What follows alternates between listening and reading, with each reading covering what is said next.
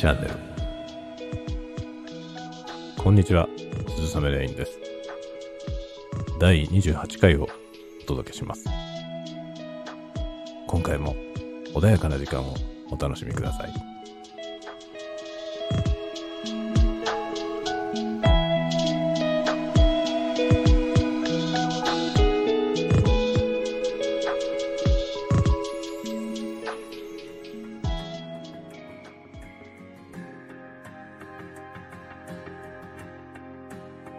改めまして、こんにちは。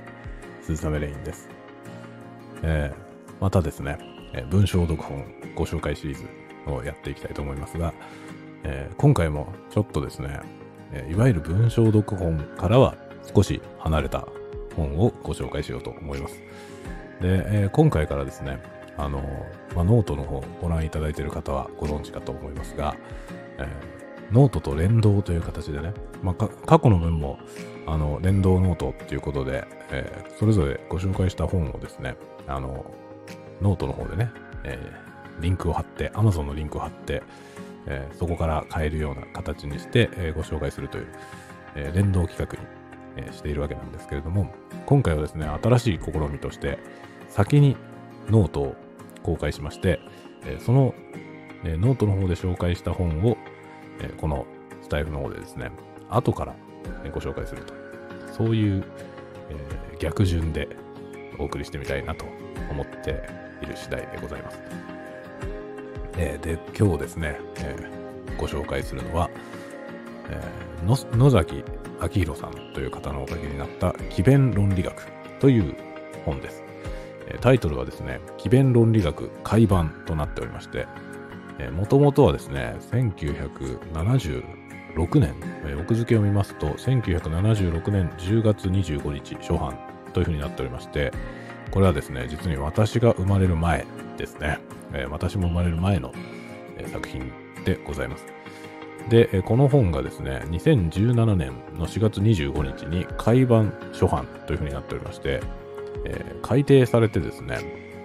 新たに生まれ変わって出たということですね。実に40年、えー初版から40年経って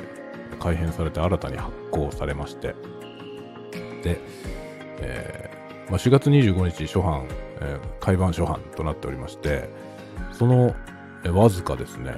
20日後ぐらいですかね、え5月15日に再版というふうになっておりますね。おそらくあの出て話題になったんじゃなかろうかと思いますが、私はこれをいつ買ったんだったかな、えーあまり覚えていませんが、あの、2017年に出てますが、えー買ったのはですね、多分、えーまあ、それより少し後ぐらい、2018年、19年ぐらいじゃないかなと思いますが、えー買いまして、なんか確かね、あの別の本の中で紹介されてたんだったかな。なんかね、きっかけがあったと思います。で、えーこれはですね、まあ、奇弁論理学ということで、奇弁について書かれている本なわけですけども、これがね、非常に面白いんですね。えーで、まあちょっとですね、目次を見ていきますと、えーまあ、あのーここにはですね、その議論のね、えー上手い人について書かれてありまして、えーなぜ議論がね、上手なのか、その議論の上手い人っていうのは、どのようにして、えーなんていうのかな、説得力のある言説をね、しているのか、ということをですね、まあ、技術的に解析していくというような、えー内容になっております。えーでですね、えーまあ、大きく分けると、えー強弁と奇弁。えー強弁っていうのは強い、え弁術ですね。えー強弁術というのと、えー奇弁術というふうに分かれてありまして、え書いてあるんですね。で、強弁というのは、まあ、なんていうんですかね、間違ってようと何しようとね、もう、押さえつけるように、あの、運を言わさず、えー要するに何も話が通じないパターンですね。で、えー押し切ってしまうというやり方で、まあ、奇弁の方はですね、それよりもはるかに巧みで、あのーなんていうのかな、間違ったことを言っていてもね、さも正しいかのように、聞こえるように、え説明してしまうというですね、それの、まあ、技術的なですね、ところを結構具体的に書いてあります。で例えば、教弁術というところにはですね、まあ、教弁術の誕生というふうにね、まあ、いつからあるのかっていうような話えーが書かれていて、えーその後、小児型教鞭というね、のがあって、えー二分法、えー総裁法というふうにですね、この教鞭にもいろいろあるというね、書き方がされていますね。で、えー、奇弁術の方は、えーまあこれもですね、奇弁術の誕生から始まりまして、教鞭との境っていうね、まあ教鞭と奇弁っていうのは、まあ今ね、えーちょっと申し上げましたように、あの、強引に押し切るっていうのと、えー巧みにこう騙すっていうのとですね、全く違うような感じがするんですが、あの、実はですね、その境界はそんなにはっきりしたものではないよっていうことが、えー書かれています。で、教鞭との境ということで、えーこれはですね、結構相手によってね、相手の出方を見ながら、巧みに使い分けるっていうようなね、ことがされますよっていうふうに結構書いてありますね。で、えー当てにならない話、論点のすり替え、主張の言い換え、消去法、ドミノ理論とかですね、奇弁術総括という形で、奇弁術に関してはかなり、えーボリュームを、割いて書かれていますね。で、その後に論理の遊びっていうことで、えー論理パズルみたいなものがですね、いろいろと、紹介されています。パラドックスであるとかね、そういったようなもの。あとあの、ルイス・キャロルの、えー小説に出てきそうな、そういう、なんていうんですかね、論理パズルですね。論理学なんかをやるとですね、割と初歩のところで、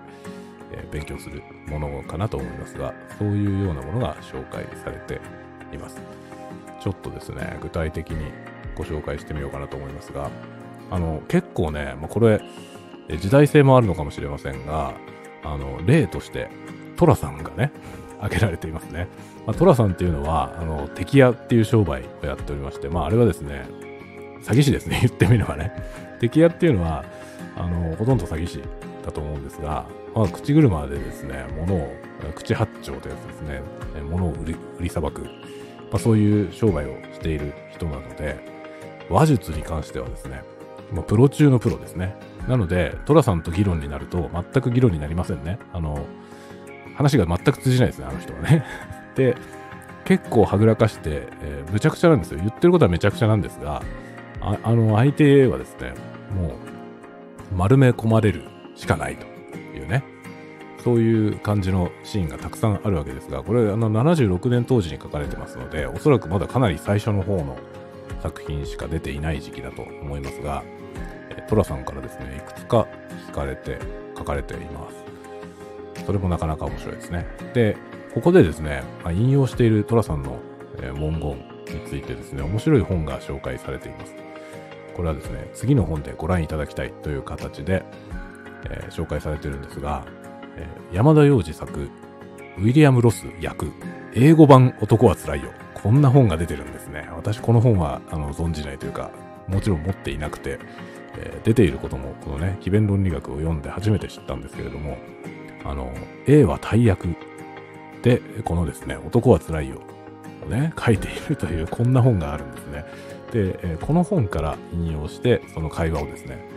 えー書いてあります。あの、ここで書かれてるのは、そのね、A は大役じゃなくて、あの、和の方だけ、日本語のものだけが書かれてるわけですけれども、まあ私はこの映画自体を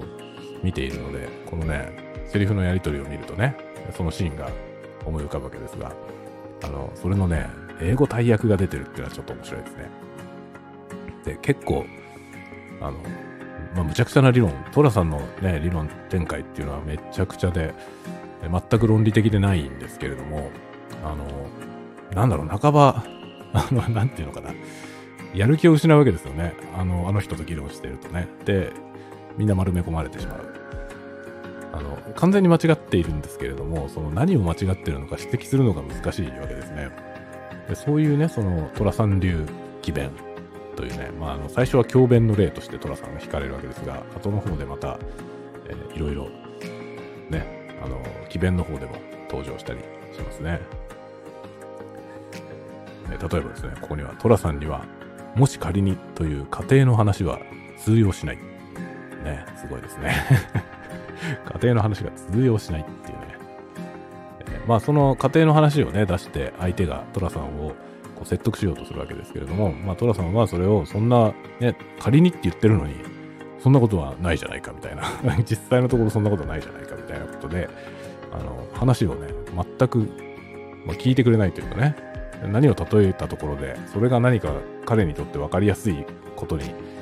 なりはしないというですね、そういう面白さがありますね。まあ、トラさんのそういうところが面白いわけなんですけど、それをですね、まあ、この、えー、教鞭の例として出していますね。で、えー、ちょっと他のところも引いてみようと思いますが、えー、教鞭術の中にある二分法、えー、これはですね、まあ、二分法っていう言葉はいろんなところで使われていて、えー、いろんな意味がありますけれども、ここで言う二分法というのは、あのまあ、なんていうのかな。物事をですね、二つに分けるという考え方ですね。あの、まあ、善と悪をね、二つに分ける。その中間にいろいろなこのグレーがあるわけですけれども、それを全部無視してですね、白か黒。白でなければ黒であるという理論ですね。でこれはですね、あの、非常に使いやすい。いろんなところで見かけます。あの、二分法ってね、究極的には、あの、何でも二分割できますね。なんとかとそれ以外っていう風にすればいいわけですね。そうするとね、世界は何でも二つに分けることができます。その、もちろんそれ以外の方はいろんなことになってるわけですけども、でもその間違ってないんですよね。ね、例えば、あの、世界にいるね、人間はですね、日本人かそれ以外であるといえば、まあ日本人かそれ以外しかいないわけですから、ね、人間であるね、みんな日本人か、それ以外っていうことになりますよね。そういうね、むちゃくちゃな、まあ、それ何も言ってないわけですけども、あの何かを言っているように聞こえる言い方にできますね。で、結構私はですね、それを小説の中でね、えなんとかとそれ以外っていうのを、あの、わけのわかんない例でですね、それ、それ以外ってくくっちゃうの？みたいなところで、あえて、えそういう言い方をする人物を出したりとかですね、えしますね。まあ、そういう意味でもこれは結構面白いと思います。えー、で、さらにです次はですね、この二分法の次は総裁法というやつですね。でこの総裁法というのはどういうのかというと、まあ、相手が何か言ってきた時にですね、それをとりあえず肯定する。うん、それはそうだ。と賛成してみせる。ここに書いてあるものをそのまま読んでみますと、総裁法というのは、相手の言うことに、うん、それはそうだ。と賛成してみせながら、しかしこういうこともある。と、重箱の隅をつつくようなことを言い出して、相手の言い分を帳消しにしてしまおうという作戦である。これはですね、よく見かけますね。いろんなところで。え私もやることが結構ありますね。えー、まあ、特にね、ツイッターとか見てるとよくあるんですけれども、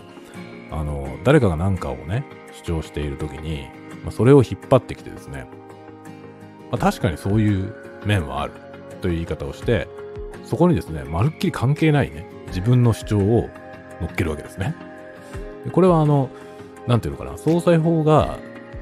あの正しく使われているケースもあります。例えば、あのざっくりした理論で、ね、こうだからこうなんですよっていうことを展開しているときに、まあそれは間違ってないんだけど、でもこういうことをあなたは見落としてますよという指摘をね、する。ってことはありますね。で、これは正しいと思うんですね。これはあの正しい使い方なんですけども、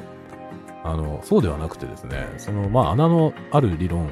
聞いてですね、ここに穴があるって言って、で、それにですね、あの、自分のね、主張を乗っけていくときに、その主張がですね、元々の理論と何も関係ないっていうね、そういうような、あの、被せ方をね、しているケースも結構見受けられます。で、これのすごいところはですね、その、この理論のここに穴があるっていう、それがね、正しい場合、正しいことを言ってる場合に、その後に被せてるやつも正しく見えるんですね。で、全然関係ないね、ことを言ってるのに、あの、わずかな一点、抜けをですね、指摘してる部分が、え、結構説得力のあるね、ことを言っていると、その後に被せてる理論までそう見える。その同じ人が言ってますから、あの信じていいんじゃないかという気になってしまうわけですね。これはね、危険です、非常に。で、そういう展開をしている理論っていうのは、え、多数あるので、とりあえず相手の言ってることを肯定して、その後になんか被せてるやつはですね、その被せてるものと前のものの、ね、その関係をまあ、よく見極めて、実はそれ全然関係なくないっていうことをね、見抜くっていうことが必要ですね。でこれはね、割と面白くて、たくさんそういう例は、あの、まあ、SNS、特に Twitter ですが、見ていると、えー、いくらでも発見することができると思います。そういう意味でもね、これ面白いんですよ、この本は。えー、さらにですね、奇弁の方のやつもちょっと紹介してみましょうかね。奇弁の方にも、えっ、ー、と、えー、二分法、総裁法ともに、えー、書いてあります。で、えー、さらにですね、どこだ、ここだ。深遠な言葉っていう説がありまして、そこにいろいろ書いてあるんですけれども、例えばですね、生きるってなんだ勉強ってなんだなどと思い悩む年頃に、先輩の振り回す難しい言葉に煙を巻かれた覚えのある方はおられないだろうか。わからないのは自分が悪いんだと思って、分かったつもりで先へ進もうとする。今にして思えば、先輩だって何も分かっちゃいなかったと思うのだが、先輩もそのまた先輩に煙に巻かれた後遺症が残っていたのであろうか。どうですかねこういう経験ってありませんか私は思い当たりますね。これあの先輩ね、まあ学生、えー、多分ここで想定されてるのは、えー、高校生ぐらいですかね、えー、多分そういうことだと思うんですけれども、えなので先輩となってますが、えそうではないケースでもね、なんかその、え生きるってなんだみたいなことに対して、ちょっとですね、分かったようなことのね、説明を聞くと、あの、実は自分はね、それを読んでもよくわからないんだけど、わかんないのはなんか自分が悪いというかね、自分に、自分が何か足りていないから理解できないのではないかと勝手に思ってしまうんですね。で、そのわからないことが恥ずかしいからね、分かったような顔をして進んでしまうっていうことはありますよね。で、これの危険なのはですね、分かったような顔をしてね、あの、外面的にね、その、え自分の他の人たち、自分を見ている人たちに、まあ、あの、本当は分かってないってことを悟られたくないから、そのような振る舞いをするわけですけれども、これによってね、あの、自分自身がね、騙されてしまうと思うんですね。分かったような顔をしてるうちにね、自分で本当に分かってるような気になってしまう。本当は分かっていないっていうのがね、どっかに行ってしまって、あの、分かったような気になってしまう。ことあると思うんですね。これは一番危険だと思うんですね。あの自分には何が分かっていて、どこが分かんないのかっていうことがね、はっきり分かってるうちはいいんですが、あの、外面的にそれをね、繕ってるうちに自分自身がそれに騙されてですね、あの何が分かってなかったのかすら分かんなくなってしまうっていうことは、結構ね、ありがちだと思いますね。で、えー、それはですね、まあそういう何かよくわからないね、わかんないんだけど、なんか正当っぽいことを言ってるものに出会ってですね、あの、わかんないけど分かったような顔をしちゃう自分に出会った時ね、まず何を言ってるか分かりますか？少しちょっとまどろっこしい言い方になりましたけども、あの、そういうね、自分を発見した時にちょっと立ち止まってね、そもそもこれ何言ってんだろうって、この人分かって喋ってんのかなって。疑ってみるといいかもしれないですね。もしかしたらね、その発言をしてる本人も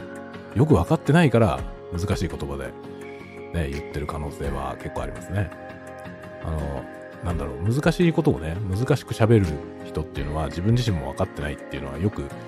あの、言われることですね。本当に分かってる人は、あの、全然専門外の、門外観の人に対してでも分かるように説明できるみたいな、そういうことはね、いろんなところで言われてますけれども、まあ実際に出くわした時に、なんかね、わからない自分の方が恥ずかしいみたいに思ってしまうことは、割とありがちだと思いますので、えー、そういう時にちょっと立ち止まってみるってことはね、とえー、結構必要なことなんではないかなと思ったりしますね。でここに面白いこと書いてあるのはですね、えー、例えば、愛という言葉について考えてみよう。相手の考えに反対したければ、本当の愛っていうのはそんなものではない。と言えばいい。面白いでしょ、ね、自分の考えを押し付けたければ、例えば憎しみと結びつけようと思えば、本当の愛は愛とか憎しみとかいう対立を超越しているんだ。つまり、愛は憎しみをも含むんだ。などと言えばよい。ね。これなどと言えばいいですね。なんかね、分かったようなことを言ってるけど、実は何も言ってないっていうね。これなかなか面白いですね。で、私はね、割とこういうね、あの、何かを言っているようでいて、何も言ってないっていう、こういう文言っていうのがね、世の中にはいっぱいはびこっていて、まあそれをですね、あの、暴き出したいというね、思いがあるんですよ。え、ですが、あの、例えばそれを具体的にね、その、そういうものに出会った時に、この物言いはね、えー、何も分かってないとか、それをほぐして、解きほぐしてね、これを、ね、この人は、あの、分かったようなこと言ってるけどね、ここに、ここに穴があるとかね、そうやって指摘するよりも、その、そこで使われているその詭弁をね、もっと極端な形にして、まあ、小説の中に出すっていうね、やり方をするんですね。まあ、それはね、面白いですね。そうすると、あの、極端な形で、このね、こういう詭弁術を使って、もうそもそもね、読むからに何を言ってるかわかんないようなことをね、えとうとうと主張する人を登場させてですね、まあそういう人がね、わけのわからない主張をして、土地狂ったことを言うと。まあそれを読むとですね、何をバカなって思うわけですよね。バカなこと書いてありますから。で、でもところがそれを読んでみて、でもこれに近しい、もうちょっともっともらしい言説というものがですね、そこら辺にいっぱいはびこっているなっていうことをね、おそらく読んでいる方はですね、気づくのではないかと思ってね、まあ、そういうようなことを書いたりしますね。そういう意味でもね、この奇弁術はね、とても参考になりますね。私はこの奇弁術を使って、えこういうインチキをですね、まあ、なんていうのかな、やらかす人をね、登場させるということですね。え例えばですね、論点のすり替え。これもね、巧みな人は本当に上手です。あの、すり替えてることに気づかれないようにすり替えたりとかですね。まあ、あの、意図的にね、はっきりあからさまにすり替わるんですけども、すり替わった方の議論も結構魅力的だったりして、あの、すり替えられた方もですね、そのまま一瞬乗っかってってしまうようなね、ことは多々あります。で、ここでですね、また、男は辛いよからね、えー、惹かれておりますので、ちょっと聞いてみますね。で、これね、いつもね、この トラさんにやり込められてる相手はヒロシですね。あの、ヒロシっていうのは、トラさんの妹のあの、桜の旦那さんですけども、あの、一作目の時にですね、あの、まあ、要はヒロシは、この桜にですね、プロポーズするわけですけども、まあ、兄貴に阻まれるわけですね。で、まあ、そこからの因縁でですね、もうずっと、あの、トラさんとヒロシはですね、こう、なんていうのかな、良き、良き仲間でもありつつ、まあ、家族になりますからね、仲間でもありながら、でも全く相入れないキャラクターなんですね。で、二人の議論はですね、全く噛み合わないので非常に面白いです。えまずはヒロシのセリフ。いいですか？勉強して目が悪くなって、その結果メガネをかけるんですよ。メガネをかけたからって勉強したことにはなりませんよ。これはね、メガネをかけて、あの、トラさんがですね、学問を志すですよ。それで、あの、メガネをかけてね、腸内をうろついたりすると。それに対してですね、メガネっていうのはね、ファッションじゃないんだよってことを言ってるわけですね、ヒロシはね。で、トラさん、それに対するトラさんの返しが、気分だと言ってるんだ。気分から入るんだからさ。ねえ、新しいふんどしをつければ体だってキリッとするじゃないか。見事でしょ？あの、メガネの話はふんどしにすり替わりますね。で、ヒロシ、ね、今ふんどしの話をしてんじゃありませんよ。メガネの話をしているんですよ。で、トラさんがですね、例え話よ。お前だってそういうことがあるだろう。新しいふんどしにしたらその気持ちになるんじゃないか。そしたらですね、ヒロシはね、僕はパンツですよ。このね、僕はパンツですよはもう術中に落ちてますよね。ここでね、ヒロシはね、あの、もう一度、だからふんどしじゃなくてメガネの話なんですというふうに言うべきでしたね。ところがね、もうやられてるわけですよね。ふんどしになってしまってる。頭がふんどしに持ってかれたので、僕はパンツですよって言っちゃったわけですね。この時点でもうヒロシは負けました。で、ここがね、この、え男は辛いよの、あの、脚本の面白いところですね。ここでヒロシがね、あくまでも、あの、トラさんの術にはまらずにね、パンツの話じゃなくて、その要はふんどしじゃなくて、メガネの話なんだと。で、メガネをかけたからって学問をしてることにはなんないんですよということをずっと言い続けたらですね、それは、あの、なんだろう、正しいんですよ。正しいんですが、映画として面白くはないですね。僕はパンツですよって言っちゃった時点で、ここはもう、え爆笑になるという。で、まあ、トラさんがですね、あ、そうか、お前パンツかと。お前のようなパンツ野郎とは話し合いにならないよというですね、ものすごい展開になるわけですね。で、まあ、パンツ履いてどこが悪いんですか？っていうね、もう何の話だったのかなっていうことになっておりますね。で、こういうね、その、これは例としては極端なものを持ってきていて、で、まあ、その、脚本としてもちろんコメディですから、そのね、議論のすり替えのね、説明の例としてもちろん作ったお話ではないので、笑えるからいいんですけども、まあ、これに近い論争がですね、実際に行われることがね、まあ多々ある。よく見受けますね、いろんなところで。あの、こんなあからさまにね、そのメガネの話を指摘されて、あのパンツにすり替えるような、そんなあからさまなことはあんまりないんですけども、あの、もっと巧みに、ね、えー、ずらしていると気づかれないようにずらしながら、えー、なんかね、自分の痛いところを突かれた時にね、それを上手にすり替えてかわしながらですね、別のことで相手を糾弾するというね、やり方はありますね。で、結構それを見かけることもあります。あの、何か間違いを指摘された時に、それに切り返して、特にね、これはあの自分がね、何か指摘して、それに切り返されてみると、よくわかると思いますね。あの、切り返されて、ああ、なるほどって思った時に、自分は何に対してなるほどって思ったのかなっていうね。あの自分の指摘が間違っていたということではなくて、全然違うことを指摘されてる。でもなんかその場で議論としてですね、あの、要は、こちらが相手を、相手に向かってですね、矢を放ったはずなのに、いつの間にか向こうから矢が飛んできていてですね、で、やり返されてしまって、まあその矢矢がですね、自分に刺さると、なんだろう、あの、相手のターンになってしまった感じがするわけですね。でも自分のターンの結果は出てないんですよ。あの、曖昧にされちゃったわけですね。で、結構そういうことってありまして、あの、特にね、何かを指摘して、えー、なんだろう、それに対して、あの、関係ない反論が来てね、で、それに打ち負かされるっていうケースは自分で体験してみるとですね、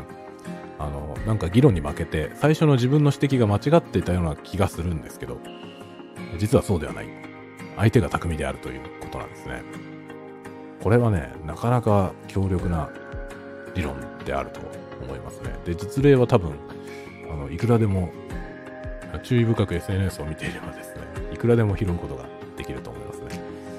で、まあこれはですね、知っていると、あの、自分も使うことももちろんできますし、まあできますが、あのあんまりやりすぎるとね、信用を失う可能性もありますね。わかる人にはわかりますからね。こういうね、巧みにすりすり替えて、あ、あの人すり替えてるなって、旗から見るとわかるので、あの、あんまり褒められたものではありませんが、こういう敵の手法を知っていると、えー、なんていうのかな、議論の穴がね、ちゃんと見抜くことができるというね、そういう要素は、え非常に強くあるなと思いますね。で、まあ、論理パズルの方はですね、あの、まあ、どっかで見たようなものが多いですが、まあ、この本が出た当初のことを考えると、あのそういう結構世界的に有名なね、論理パズルにしても、あのまあ、かなり早い段階で日本に紹介した本であるのかなっていう気はしますね。で、結構その、なんていうのかな、あの、この詭弁の怖いところっていうのはですね、あの、なんだろう、完全に間違っていても、その間違いがどこにあるのか指摘しにくい問題って結構あるんですね。でまあ、例えばなんだろう、あの、ゼノンのパラドックスって有名なね、アキレスとカメのお話がありますけど、あの、まあ、ギリシャ神話のですね、アキレス、足の速いね、アキレスとカメが競争するわけですね。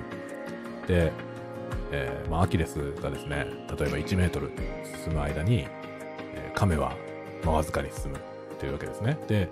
カメの方がですね、少し前からスタートする。カメは遅いわけですけど、カメの方がアキレスより前からスタートして競争するわけですね。で、そうするとですね、カメがわずかに進む間に、まあ、アキレスもわずかに進むというね。で、それをですね、ずっとこう細分化していくと、あの、永遠に追いつかないみたいな理論なんですよね。もちろんそんなことはなくて、実際に競争すればあっという間に追い抜くわけですけども、この理論をですね、あの、細かく説明されると、あの、自分の直感でね、早い方があっという間に追い抜くと思うことがですね、あの数学的にこう説明された時にあれってなるんですね。どうやってこれの間違いを指摘すればいいのかが分かりにくいっていう問題が結構あってあのまあゼノンのパラドックスみたいなものはですねあの正しくねその間違いのもとをね間違いのもとはもちろんその数学的な前提のところにあるわけですけども前提の条件が抜けてるからそのね間違って見える、まあ、間違って見えるというか正しく見える。間違いを指摘しづらいんですけどもこの前提条件が抜けてるよっていう指摘で、えー、まあ、ひっくり返すことはねできるんですけどそこに気づかないっていうケースは結構あると思いますね。でそうするとあの完全に間違っているんですけど直感にも反しているんですけどあのその論理的な説明に対してですね反論ができないというね。ことになるわけですね。でまあそういうケースは結構いろいろなとこであってそしてですね反論うまく反論できないからもしかしたら正しいんじゃないかと思ってしまう人が、え、少なからず出てくる。で今、え、世の中のですねこの SNS 全盛時代といいますかまああのなんていうのかな SNS のようなものが、えー、特別な人のものじゃなくなって結構ねもう時間が経って久しいですけれどもそういう世の中になった時にこのなんていうのかなえそういうこういうね詭弁のようなものに対する、え防御能力の低い人というのがですねたくさん多分こう出てきてるわけですね。そのネットワークの中にね。でそこに対してこういう、えー、ちゃんちゃらおかしい理論を振り回すとですねもちろん分かる人にはねおかしいということは分かるんですけど結構な数の人が騙されるでもちろん騙してる側ですはですねその自分の間違いは分かっててやってる人も結構いまして、でも、騙される奴がいるなら、そいつらだけ騙せればいいというね。で、それがね、結構そんなに少数派じゃないわけですね、今騙される人がね。で、それによって、いろいろな、そのインフルエンサー、悪い方のインフルエンサーという人たちが、はびこってきている。まあ、こうした人たちもですね、意図的に騙してるうちはまだいいんですけど、あの、やってるうちにね、自分自身もね、何が正しいか分かんなくなって、あの自分の主張しているその間違いがですね、正しいような気になっていってしまう人も、え見受けられますね。だから、あの、だんだん狂ってって、ね、結構土地狂ったことをですね、言い出す。まあ、著名人なんかにも結構いますね。あの、次第になんかずれてって、あ、なんか妙なこと言い出したなって思って見ていると、あの、ね、半年なり1年してみたら、完全にクレイジーなことを言ってるみたいなことがね、割とあるので、もうこの詭弁術知っているといいような気がしますね。自分自身が自分自身にあの騙されないためにも、こういう技術論を知っているといいような気がします。あのノートの方の紹介記事にも書きましたけど、私はね、この本を読んだ時に結構ショックを受けて、あの、ここでね、こういう詭弁のね、え、方法論があるよって書かれてるこれをですね、自分が無意識で結構やっていたっていうね、人と話していて何か自分の主張をね、あの、伝えたい時に、これをね、結構使っていましたね。で、結構ね、あの、私は自分の親とかね、をこれで巧みに騙したっていう 気がしますね。あの自分の言い分を通す時にね、こう、うまいこと論点をずらしたりとかね、して、ああ、あれって詭弁じゃんっていうのをね、これを読んで、えー、気づいたっていうね、ことは結構ありましたね。そういう意味でね、私はね、結構この、なんていうの、ここに書いてあるようなね、この教弁もそうですし、詭弁もそうなんですけど、あの、先天的にね、これうまいと思います。全然褒められたことじゃないんですけど、あの、ね、そんな気がしますね。あの、いろんなところでね、こう、あなたに向いている職業みたいなこと言ったときに、あの、私はね、割と詐欺師って言われるんですよ。あなたに向いているのは詐欺師ですって言われるんですけど、自分でもね、詐欺師に向いてると思いますね。あの、思えばね、小学校の頃に、あの、なんだろう、まあ、今で言うディベートみたいな授業がね、あって、え主にね、国語の授業だったと思うんですけど、国語の授業なんかで、ちょっと難しい国語の問題、あの、この時のね、この人の気持ちは次のどれでしょうみたいな4択ぐらいの問題があってですね。って、まあ、大体ね、小学校に出てくる、その、まあ、中学入試ぐらいで出てくる4択問題っていうのは、え正答とそれにすごく近い、えことを、あの、なんていうのかな、かなり紛らわしいことをですね、っていうのと、完全な間違いっていうのがあってですね、まあ、4択のうちの1つは、まず最初に消せるわけですね。完全に間違ってるので。で、まあ、残りの3つの3択みたいになるんですけど、まあ、最終的にはですね、その本命と辞典みたいなのが出ることになるんですね。で、あの、私はね、その中学校を受験しましたので、あの受験進学塾みたいなところに通っていて、国語の問題、そういうね、小学校の学校でやるような問題は、あの、すぐに、え模範解答がどれかわかるんですね。で、わかるんですが、あえて、私はね、その間違ってる方、絶対にこれが後藤だと思う方について、で、その政党の方についてる人たちを言いまかすっていうことに喜びを感じてね、やってたんですよ。で、それがですね、結構そのね、あの、同じように進学塾に通っているような子たちは、模範解答がこれだって分かって、それを押すわけですけど、そいつらをこう打ち負かすためのですね、詭弁ですよね、言ってみれば。そういうね、トレーニングを無意識にやっていたんですね。そのおかげでですね、この詐欺師的な 変な技術がね、えー身について、えーあまり褒められたことではないですけれども、そういう感じに、ね、なってしまったんだろうなと思うんですね。で、まあ中学、まあ中学校ぐらいになるとね、あの、親とか先生とかと反発しますよね。で、まあその反発ね、して、そこでですね、この詭弁術を振り回してですね、もう何もかも説得して、えーやりたいようにやってきたっていうね、そういうことが振り返られてですね、ああって反省しましたね。あ、これ詭弁だったと思って。えーまあ、打ち負かされるわけですよね。相手の方が正しいんですよ。相手の方が正しいんですけど、あの、私の議論の方が勝つんですね。これは良くない傾向ですね。で、まあ、この今、今になってね、えこういう技術をね、まあ、理論的にも学びましたし、今はこれを、あの、自分の作品に生かすために使おうと思っています。あとはですね、この、なんていうのかな、世の中にはびこっているこのね、詭弁をですね、暴く側というかですね、それに騙されそうな人に対して、それは間違ってるよっていうね、その、あなた騙されちゃいけないですよっていう立場から、あの、詭弁術をね、逆利用して、え暴いていきたいなと思ってますね。あの、まあ、ノートの方でもちょっと書きましたけど、この詭弁論理学というこの本はですね、あの、まあ、悪用できる技術の塊ですけれども、あの、まあ、コンピューターのね、不正アクセスに関する情報を集めたハッカーの教科書っていう本があるんですけど、えそれはですね、あの、まあ、そういう不正な手口を知ることによって、それから身を守る術をね、あの、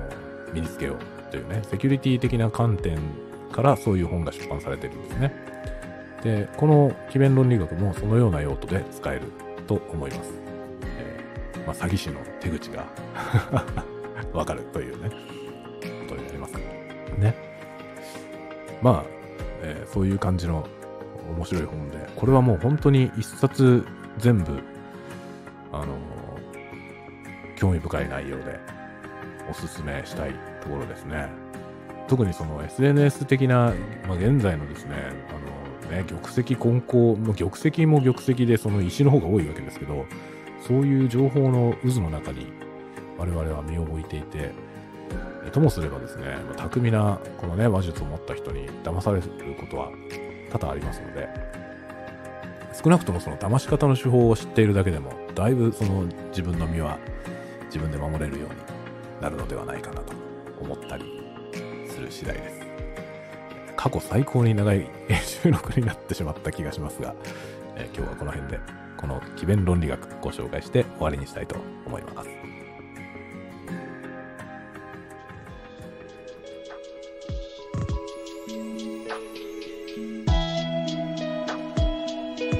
えーいかがだったでしょうか？えー今日は野崎明宏さんえー著のえー奇弁論理学。あ、出版社をご紹介してなかったような気がしますが、中高新書ですね。中公新書から出ております。ぜひ、あの、Amazon のリンクをですね、ノートの方に紹介しておきましたので、まあそちらもぜひご覧いただければなと思います。ではまた次回まで。皆さんが穏やかな時を過ごせますように。